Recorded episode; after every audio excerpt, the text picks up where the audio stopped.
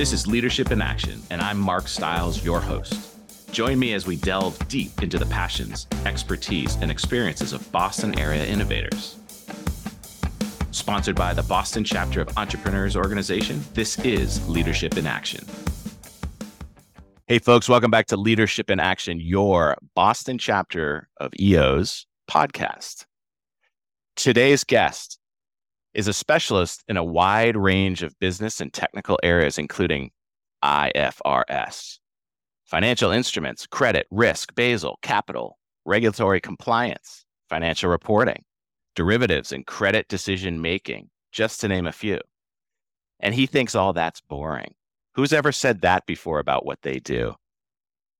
Guilty. Since 2008, he has been actively involved in building businesses, investing capital, advising companies, expanding businesses into international jurisdictions, and building intellectual property. FinTech, anyone? I got another acronym for you KYC. Know your customer, huge in the banking is- industry. So, anyone who does any banking, you might want to pay attention. He is a highly experienced trainer and to date has trained over 12,000 people on a wide range of topics. And I'm excited to talk with him about some of the new futuristic methods of relaying information as he is going to share with us a different way of teaching. He's a new member to our chapter here at EO. So when you see him, go say hello. But he's been with EO for some time now out of the South Africa chapter. He's the CEO of Grey Matter Thinking. He's also a co founder of DocFox. Please meet Richard Cohen. Welcome to the show, Richard. Thanks very much, Mark. Good to be here. So, Richard, what is the most valuable lesson you've ever learned while running a business? It's a very big and difficult question. Huge. Um, I think certainly one of the most important lessons I've learned is almost everyone we meet is a knowledge worker, and our ability to not just absorb knowledge, but apply it in practical ways is critical to success. So it puts a lot of emphasis, I think, on not being able to find information, but being able to assimilate it, uh, digest it, and then use it in, in novel and practical ways.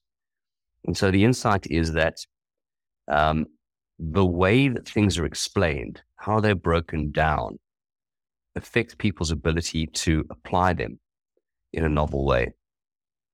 And so I, uh, what I've seen is the significant impact of how content is relayed and how that then changes the way that people understand what they do and what they can do and how able they are to adapt to the ever changing business environment. Wow. Okay. So explain what you mean by relaying the information. So a lot of what I've done for for my career has been taking relatively complex content and trying to digest what it means and how to then relay it in practical ways. So if you're looking for an example of that, a lot of the content that you spoke about in the beginning is is inherently boring. Uh, because it is technical, because it's esoteric, because it's very applied, because it's industry specific. And the question is, what can you extract from that that you can use in a practical way? So I've always said that I believe the definition of brilliance is the ability to take something really complicated and simplify it. Is that what we're talking about here? Absolutely. That's exactly it. So you're brilliant. I love that. So, I wouldn't say that. so tell me how you. Your words, not mine. I know that it's on. It's on record. They are mine. Um, and I had the privilege of meeting you in pre-calling, so I've already made that determination. The listeners can can make that determination as we go. So, how does one do that effectively? I think the the answer is you have to start with uh, immersing yourself into the difficulty of the content so making sure that you truly understand it. Mm-hmm. And that requires you to be fairly humble and slightly naive when you approach a topic. I think one of the most common mistakes when people approach difficult content is to assume that the person you're speaking to knows what you know and shares the language that you use. Mm. And that's very rarely the case. So, so when I approach things, particularly for the first time, I do it as a novice. Uh, and in most cases, I genuinely am a novice. I'm a novice as, as, as, as flawed as any other. Um, but I approach it to say, what, what's this really saying and how do I apply it? So what I might do is I might read something and then try and calculate it. So put it in a spreadsheet. I might, I might read something and start thinking through worked examples, what that might mean. I might think about it in a visual way to say, well, what would that look like in a graph? Um, I might try and apply it in the, in the context of our current environment. So a lot of what I try to do is to think a little bit more deeply about the content to say, what does it practically mean when they use those words. And that often breaks down uh, the barriers to understanding because then I'm not accepting terminology because it's been used. I'm not assuming that the person that um, that I'm going to speak to is going to know what I mean when I say certain things, and that forces me to empathize with their position and try and break down the content as I would want to receive it as the naive recipient who doesn't understand the content just just yet. So that's an interesting um, concept. How do you know how that person wants to receive it? So, for example, each of us learn differently, right? Some are much mm-hmm. better at reading, some are mm-hmm. Better at listening, me, and some are are visual. So, how do you know how to deliver that information to that learner? a lot of that is I don't know. Mm. Um, I know there are different ways of delivering content, and what I try and do is to read the the audience, and that's actually very easy to do. Uh, people really give, give, signals all the time. Um, I'm going to know, and so you, when somebody's not quite following, or um, or is bored because they've already got the content and they want you to move on. So I think I think it's trial and error. I do try and think through what's the best way to disseminate the content. Um, and sometimes it'll lend itself more towards something visual or numerical or uh, or uh, illustrative, um, or to using analogy. But often I don't know. But what I can do is see whether when people get stuck, is there a different and better way? Uh, and sometimes I'll just mess it up.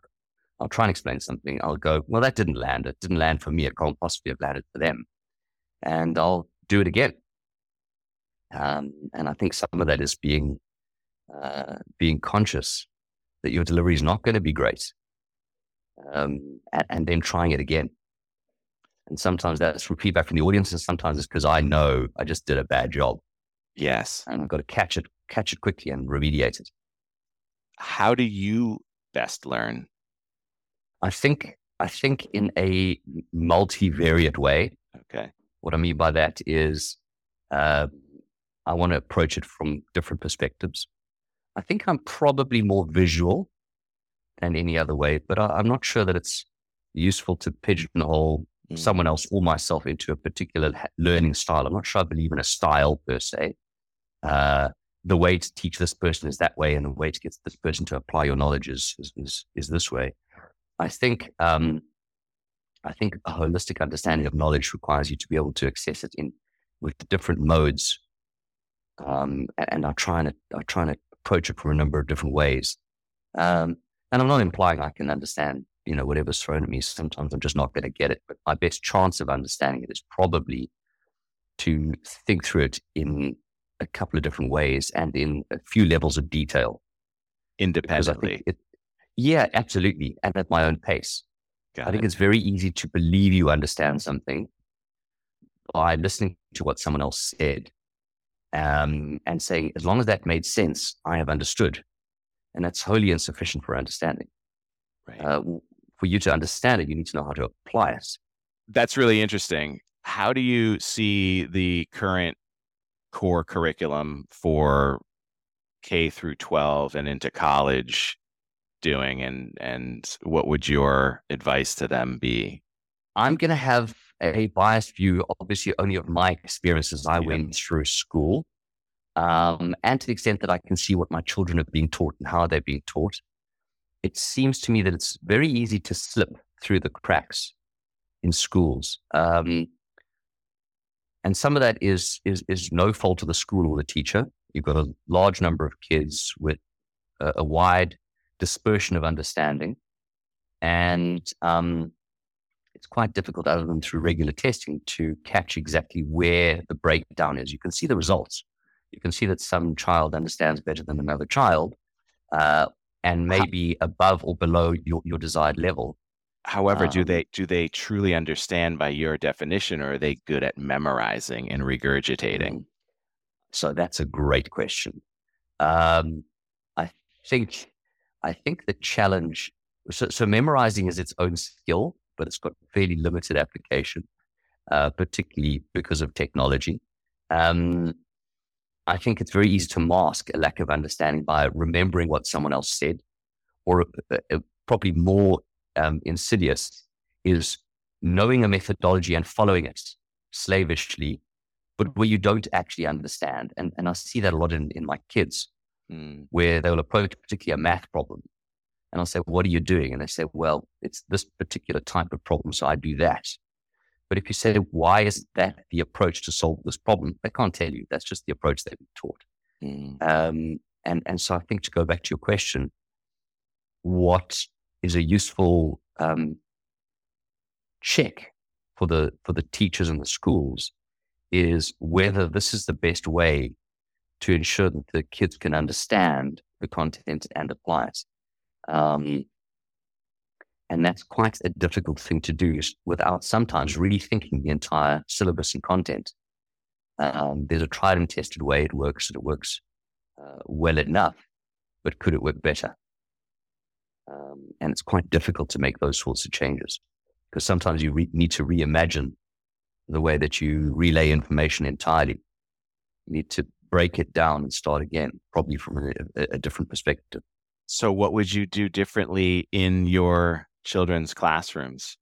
So, firstly, if I was in my children's classrooms, they'd never listen to me. Yes, indeed. I would be the worst teacher for them because what do what do your parents know? They know nothing. Yes. Um, if if kids of my my children's age were in a Mm. classroom, um, I- I think I might uh, approach some of the specific content slightly differently. And the example that you and I spoke about before was accounting.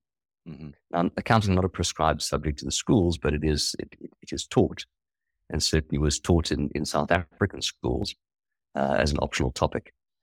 And the schools spend five years teaching children uh, what is basic bookkeeping Mm. um, with a little bit extra, um, and that content can be taught very quickly, but in quite a different way. And so we we built something that teaches accounting uh, using an entirely different methodology, which is particularly colors and visuals and tools. Because if you can see the accounting as opposed to just read the process, you'll have a far more holistic understanding of what's happening. You can see yourself doing something like posting a journal, and it's no longer a recordal of a transaction in a particular way, but rather you can see the visual effect of a transaction and you can why. physically interact with it, you will then know why. That's exactly it. You will know why it is as it is. And they teach that in South African high schools? No, they don't They teach, teach it that way. They teach the topic. They teach the topic of accounting, At least but the do methodology they use is. but the methodology they use is is extremely cumbersome, and uh, it doesn't seem to have changed very much. Mm. Um, and that approach is paint by numbers. You do this and then do that. It's very much about a methodology that gets taught, but they're missing the why, which maybe is the answer to some of your earlier questions. If you start off with why, a lot of the rest becomes easier. Why are we studying this? I, I will say that kids of um, the education age do ask those questions all the time. Certainly, we as parents can't answer it sometimes. Why are we learning this? Well, I've experienced my 53 years and I have not mm, not sure why you are learning that. So I can't answer that question. But the why is so, so obviously important. Yeah. So so let's do something Okay. uh, live and ask you, why do children study physics? To build a foundation for a further furthering career in something scientific, and uh, you know, it's a foundational class to excel further in a specific science. And then the question from that becomes, how compelling was what you just said? Not very. Mm. And I think I agree. I'm not criticizing you, by the way. It's, it's not a bad answer at all. But if you empathize with a child and you say, the reason you're studying this is this is a stepping stone to something else that you do Mhm. want, Or not. a very weak, yeah, or that you do or don't want, or might possibly want, but certainly you're not committed to right now. Even if you are committed to the outcome, it's still a weak offer. It's still a weak promise. Well, So it's better. It's I better s- than because it's part of the core curriculum, and you need to take this is. class in order to graduate. It is. But if we thought of a continuum of it's prescribed, you must do it, Mhm. all the way to something which we'll discuss in a second, where does it's a stepping stone to another benefit come in? And it's probably quite close to the it's prescribed, you must do it. Correct. inherent in that is actually a promise already, which is if you do this, you will pass, you will get through school. And they inherently know that's a good thing. So you're still quite close to telling them what they already know, which is it's a stepping stone and it's something on a path to something else. But that is not a very good promise. And that isn't very enticing. Well, it's it's similar to if you memorize this, you'll do well on the test. And you're relying on the in- inherent importance of the test in their mind. Mm, and that's also fairly weak. So I guess my point is there's a sales job to be done, and you can't do that sales job until you really understand what this discussion uh, offers them. And what if we could instead say to that child that if you understand physics, you will understand the vast majority of everything happening around you. It's a key to true understanding wisdom of everything. Have you ever wondered how does your microwave heat up your mm-hmm. food? How is it that you can hear the radio? Why do you slip on the ice? Why don't you fall through your chair? Why are we attracted to the sun? Why are we why are we moving around the sun? What causes that? And and so they may say things like, I know that already, it's gravity. But what is gravity? mhm. And they may say, well, it's a force. That's it. That's not yet interesting. Those are just words you're throwing at me. What is it that causes us to be attracted to things with mass? And there's a whole interesting discussion about what gravity actually is. And why would something that has got more mass attract something? What feature is there? And if you can start to unpack and you start thinking about all the chemical reactions that happen around you and the physical reactions that happen around you, see, that physics is the key and chemistry is the key to understanding the entire world. And if that is in your hands, and I can show you that this is the key to that, that's a lot more interesting. But what you've got to do is show them the practical benefit to them so they're excited. How do I excite you? So I would much rather have taken physics from you than from my high school physics teacher, right? So there there's that. So is is it also a passion driven issue where the person relaying the information has lost any level of passion and and simply delivers instead of relays? I'll say it differently or answer it slightly differently. I think I do a much better job of relaying information when I genuinely am passionate about it. Mm, And, and, and I need to love the things that I'm going to discuss. And you can probably tell already, I get animated. I can't help myself when I speak about certain topics. Now, I've never taught physics in my life, but it's a very interesting topic. And I would uh, teach it with, with, with um, pleasure to anyone who will listen to me because I feel passionate about it. And I feel the same way about business and the same way about finance and the same way, funny enough, about accounting, uh, even though most people think it's boring. But if I can tell you what's in it for you, if you understand accounting or you understand banking or you understand how the financial markets work or derivatives, um, you'll, you'll feel very differently about it. And I'll explain things to you because it is genuinely fascinating. And then I might earn the rights to, to, to have your attention.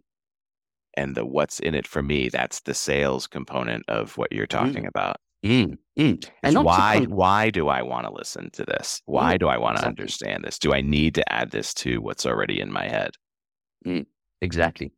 And especially on, on, on business pieces, which I guess is slightly more relevant. If you have got a passion for business um, and you're able to find a reason why someone should allocate their time and attention to a particular topic, they'll, they'll experience it differently. And we've got to know what's in it for us to allocate time to anything, especially because information is free and all the more so with AI.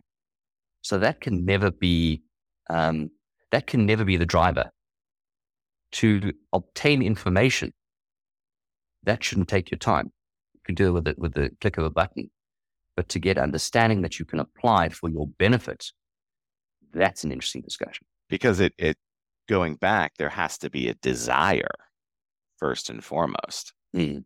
to spend that time, to go to that click, to to go down that rabbit hole on YouTube, to learn and learn and learn, and then head over to Khan Academy or whatever it is, business wise, reading the books and digging deeper and growing. You have to have that desire first and foremost. Yeah, and be able to to to relay that to other people, so they can try and um, and become enthusiastic too about the about the area. Otherwise, it's boring, isn't it? Yes, and I think that's the that's the uh, issue with education right now is that it's it's being relayed in a way that is boring to the masses. And if we can have people like yourselves with the with the why and the sales and the different way of relaying it, I think we would all benefit. I know we in America would benefit if every school was teaching some form of basic accounting, which it's not. There's something, uh, there's a bill here in Massachusetts where they're hoping that every school will require it for graduation. It is not a requirement right now. And it's, Mm. it creates uh, crisis as people become adults and don't understand the basic fundamentals and nor have they had the desire to dig in and, and learn it. And it If would I say to you- them so much money and stress if they had sim- if they had learned some of these simple accounting. the, the fact that most people who are in, in some kind of business, and that doesn't have to be an entrepreneur in EO, that can be a, a dentist, um, it can be um, anybody providing services. It, it could be somebody who owns uh, a, a, a hairdressing salon. Anybody who is in the business of uh, generating cash other than through salary would benefit significantly from an accounting education. It doesn't mean they have to be a CPA, but just to be given some of the core methodology to think through financial transactions and their implication. It can be applied in so many different ways. And so, how do so many people go into business, including most entrepreneurs, without what is probably the most powerful skill set available? And it's accessible. And so, what does accounting do? If we did the sales pitch that, what's in it for an entrepreneur to understand accounting? Well, it's a rigorous, easily digested framework to understand the full financial implications of everything you may do in a business, every single transaction. So if you get that framework in place, you will make better decisions.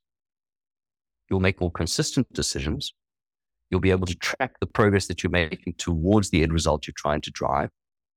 You will understand how the series of transactions that happen in the business on a daily basis roll up into an aggregate result. You'll know how to understand the difference between profitability and cash flows. You'll understand how to forecast into the future. You'll know how to create a budget. You'll know how to understand how you're performing against that budget. You'll know what your financial statements may look like, which your bank may then use. And you'll know how to drive the value of your business in the event that you ultimately sell it. And if there's a framework that does all of that for you and it's accessible, why wouldn't you allocate the time to doing that? Because I promise you, ChatGPT can never do that for you. Right. And what a blind spot that is not having that knowledge base. You end up spinning your wheels, wondering why your annual plan is exactly the same as it was last year, finger in the wind. Mm. And sometimes the, the, the need for those skills is buried because if a business is doing well, mm-hmm. then there's cash, hopefully, there's profits, hopefully, and you can continue doing the things you've always done. The question is, could you do better? And could you do better? And would it be easier to do better if you had some of those frameworks, which are rigorous and allow you to understand the financial implications of the key decisions you make on a day to day basis? How do you price? What markets do you enter? What do you invest in? How much inventory should you hold? What should your debtors policies be? How much cash should you have in the bank? What could happen in a bad year or quarter or month? What's the maximum facility you need available to you for the downtimes? And the list goes on. How do you make all those decisions? You need some kind of methodology and approach. You need the knowledge base as opposed to simply saying, oh, my accountant will handle it. That's mm, absolutely. I hear so much of that. I have a CPA and therefore these are things they can take care of. No. If you're the entrepreneur, you need to own that. They're, they're there to help you but you're the one making those key decisions day to day. And if the CPA is getting, is helping you primarily with your records once the events have already taken place, that's too late. If you can anticipate what those results may look like as you make daily decisions, you'll be far better as an entrepreneur. So tell us uh, simplistically what your company, Grey Matter Thinking, and what your co-found company, DocFox, what do they do? So, so Grey Matter Thinking is a consulting and training business, and it's been working very heavily in um, typically more complex areas of business, including both corporate and and financial services, banking in particular. DocFox is a SaaS business, and what it does is the account opening processes on behalf of accountable institutions. So what that means is when a bank or a credit union or an asset manager or forex broker um, or any entity touches money, they're required by law to understand who their customer is mm-hmm. and to perform various processes to make sure that when they onboard a customer, they understand the source of the income, that this person is the right kind of person to do business with, and to do that, a whole range of functionality is needed if you want to make that an efficient process, an enjoyable process for the customer, and um, to do so in a highly compliant way. And so DocFox provides that end to end service for those institutions to be able to manage that entire process. Know your customer. And the reason for that is to fight against money laundering and terrorism, funneling of funds yes. and yes there, there are many reasons so the, the first thing is obviously uh, an entity touching money wants to know who its customer genuinely is and it would like to be able to catch before they onboard a customer all of those bad actors that they wouldn't want in their ecosystem um, in addition to that there are regulations requiring these institutions to comply and to make sure that they know who their customer is exactly for the reasons that you've spoken about. You don't want to be onboarding a customer which is going to use your institution to launder money. You don't want to onboard a customer who is um, who has not been appropriately vetted. For example, if they're politically exposed, you need to know that fact. You don't want to onboard a customer, let's say it's a juristic entity, but not know which persons need to be uh, vetted so to work out who are the ultimate beneficial owners of a structure, for example, a trust, if you onboard a trust as a legal entity, who are those beneficiaries? So if you don't know who to, who to vet, you're going to do an inefficient job and a poor job of making sure that the people that can use your, your services are only those actors you want involved in your business that you want as your own customer. So when you onboard a customer and it's say it's a trust or it's a corporate entity, at what ownership level must they show themselves? Is it 20%?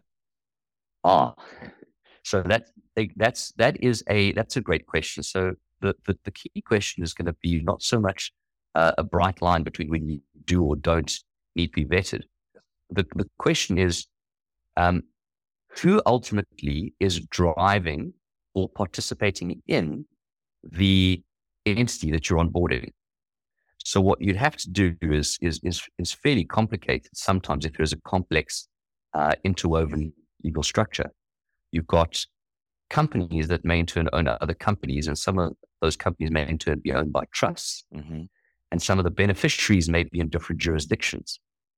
So you've got quite a lot to do as an entity to onboard this particular say, company, because you must understand that corporate ownership structure, and then who ultimately sits behind that structure. And to do that in turn, you may need to perform KYC processes, know your customer processes, on human beings that live in other countries or multiple countries or foreign entities that own shares in local entities. And so, if, for example, we think about sanctions lists, you may have a company which is in a jurisdiction that you don't want any exposure to. If that company in turn owns uh, shares in a company that you're onboarding, that may be a sufficient red flag for you that you would not want to onboard that entity no matter the percentage of ownership. So, what the regulations require is for you to apply a risk based approach that you can risk rate your customers and work out where you need to perform an enhanced due diligence to take additional steps and processes to make really sure that this is the kind of customer you want. And a red flag to take enhanced um, an enhanced due diligence would be ownership somewhere in that structure in a country that you don't want to touch that is on a sanctions list. Got it. So so let me ask you this, Richard, from from the entrepreneur's perspective, going into a banking situation, you know, this new type of uh, discovery can seem daunting, unnecessary, annoying. You know, what do you say to those folks? The banks are highly regulated entities, mm-hmm. um, and they face very severe consequences if they uh, if they do anything, in fact, that may tarnish their reputation. Um, so banks, in order to retain their license as a bank, are required to do a vast range of things.